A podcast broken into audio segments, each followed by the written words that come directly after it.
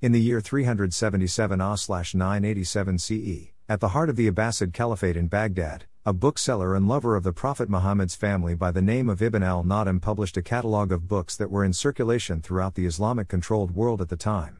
Al Fihrist, the catalogue, as it was called, went beyond simply listing books and their authors, it also included a survey of scholarship in all fields of knowledge, pivotal scholars, and oftentimes excerpts from works that may or may not be extant today. Through his work, we can deduce that Muslims throughout the Umayyad period and well into the Abbasid period primarily studied the works of the ancients prior to the codification of the transmitted Islamic sciences. Al Fihrist is cited by Islamic and Western scholars alike for its information on ancient people and their knowledge. In fact, he transmits a few interesting takes on Sabianism. I will present two in this post. Then I will show how the two different narratives bring us closer to understanding the differences between the Sabians and the Hanifs. Al Kindi's view of Sabianism. Al Kindi was considered the first Arab philosopher who took knowledge from the ancient Sabians. His student, Ahmad ibn al Tayyib, recorded his description of the Sabians, which is related in Al Fihrist. To him, the Sabians were a monotheistic people who believed in a transcendent deity who was unlike his creation in every way. He selected purified individuals to be guides to people, such as Arni, Agathtimon, and Hermes, Heron, Agatha Demon, and Hermes Trismegistus, and some even included Solon, one of the grandparents of Plato. They prayed three times a day with ablution facing the North Star. They shunned people who were missing body parts or suffered from contagious diseases like leprosy. They did not eat pork and avoided some other types of meat and vegetables. Ibn al Nadim, Al Fihrist, 442 4. Abu Sa'id Wahbi ibn Ibn Ibrahim. Abu Sa'id was a Christian writer, and the Christians were usually no friends of the Sabians. With this caveat, his depiction of the Sabians was completely different from Al Kindi's. It gives a detailed account of monthly rituals, which include animal and human sacrifices to gods, jinns, devils, and spirits. In the month of August, Ab, they made wine to their gods and sacrificed a newborn child. They ground its flesh into powder and baked it into small discs. They then distributed these discs to all sane free male onlookers. In addition, Abu Sa'id gives the Sabian names for the days of the week as corresponding with celestial deities, not unlike the origins of the day names used in European Romance languages. Ibn Nadim, Al Fihrist, 447 8. Ethan Doyle White. Scroll of Abathar. 18th century, https colon slash slash commons.wikimedia.org slash w slash index.php? Curate equals 68493361. Bodleian Library. One eye, two heads, alternating the narratives. These two characterizations of Sabians put forth by Ibn al Nadim from his sources are starkly contrast. Al Kindi depicts them as a monotheistic, Gnostic, proto Islamic group, while Abu Sa'id depicts them as a heathenistic, pagan cult. Which characterization is correct? I believe them both to be correct characterizations of two different Sabian factions.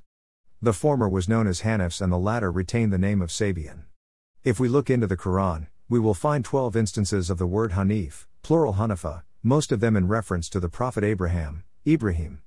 These references contrast him to the Mushrikun, polytheists. Take Surat al Nahl, 120 for instance, which can be translated as Indeed, Abraham was an Ummah, obedient to God as a Hanif, and he was not of the polytheists. It appears to be common knowledge by anyone reading or hearing the words of the Quran that Abraham was not a polytheist, so why is the elaboration needed?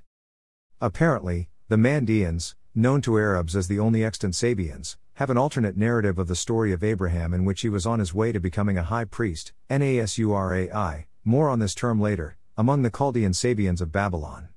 However, they believe he came under the possession of an evil spirit named Yerba who overpowered him to circumcise himself. As mentioned A in Al Fihrist, Sabians believe that missing any part of the body or illness rendered a person impure, and thus Abraham was no longer qualified to become a high priest. Instead, the Mandeans claim that he became an outcast and he was followed by lepers, amputees, and other reprobates. He then, in the name of Yerba, attacked the peaceful Sabians of Babylon, forcibly circumcising the men, Samak, Al Sabayun, 42 43. The Quran is obviously seeking to clarify a narrative that was once misunderstood and continues to be misunderstood. Francois de Blois, a linguist of Semitic and Iranian languages and historian of ancient Near Eastern religions, notes that the cognates to Hanif in Syriac, Aramaic, Mandaic, and Hebrew, HNP, all carry negative connotations like pagan, false god, hypocrite, and pollution, Blois, Nazrani, and Hanif, 19. It was only the Arabic of the Quran that converted it to a positive meaning. We have seen how a look into the Sabian narrative adds another dimension to our understanding of the word Hanif as used in the Quran, as well as the lines of division in the ancient mystery schools. Reading into this narrative can also do the same for the use of the word Nazara as we will see in future posts. References Blois, Francois de Nazrani, Nu Alpha Zeta Omega Rho Alpha I Omicron Sigma, and Hanif, Theta Nu Iota Kappa Sigma, Studies on the Religious Vocabulary of Christianity and of Islam.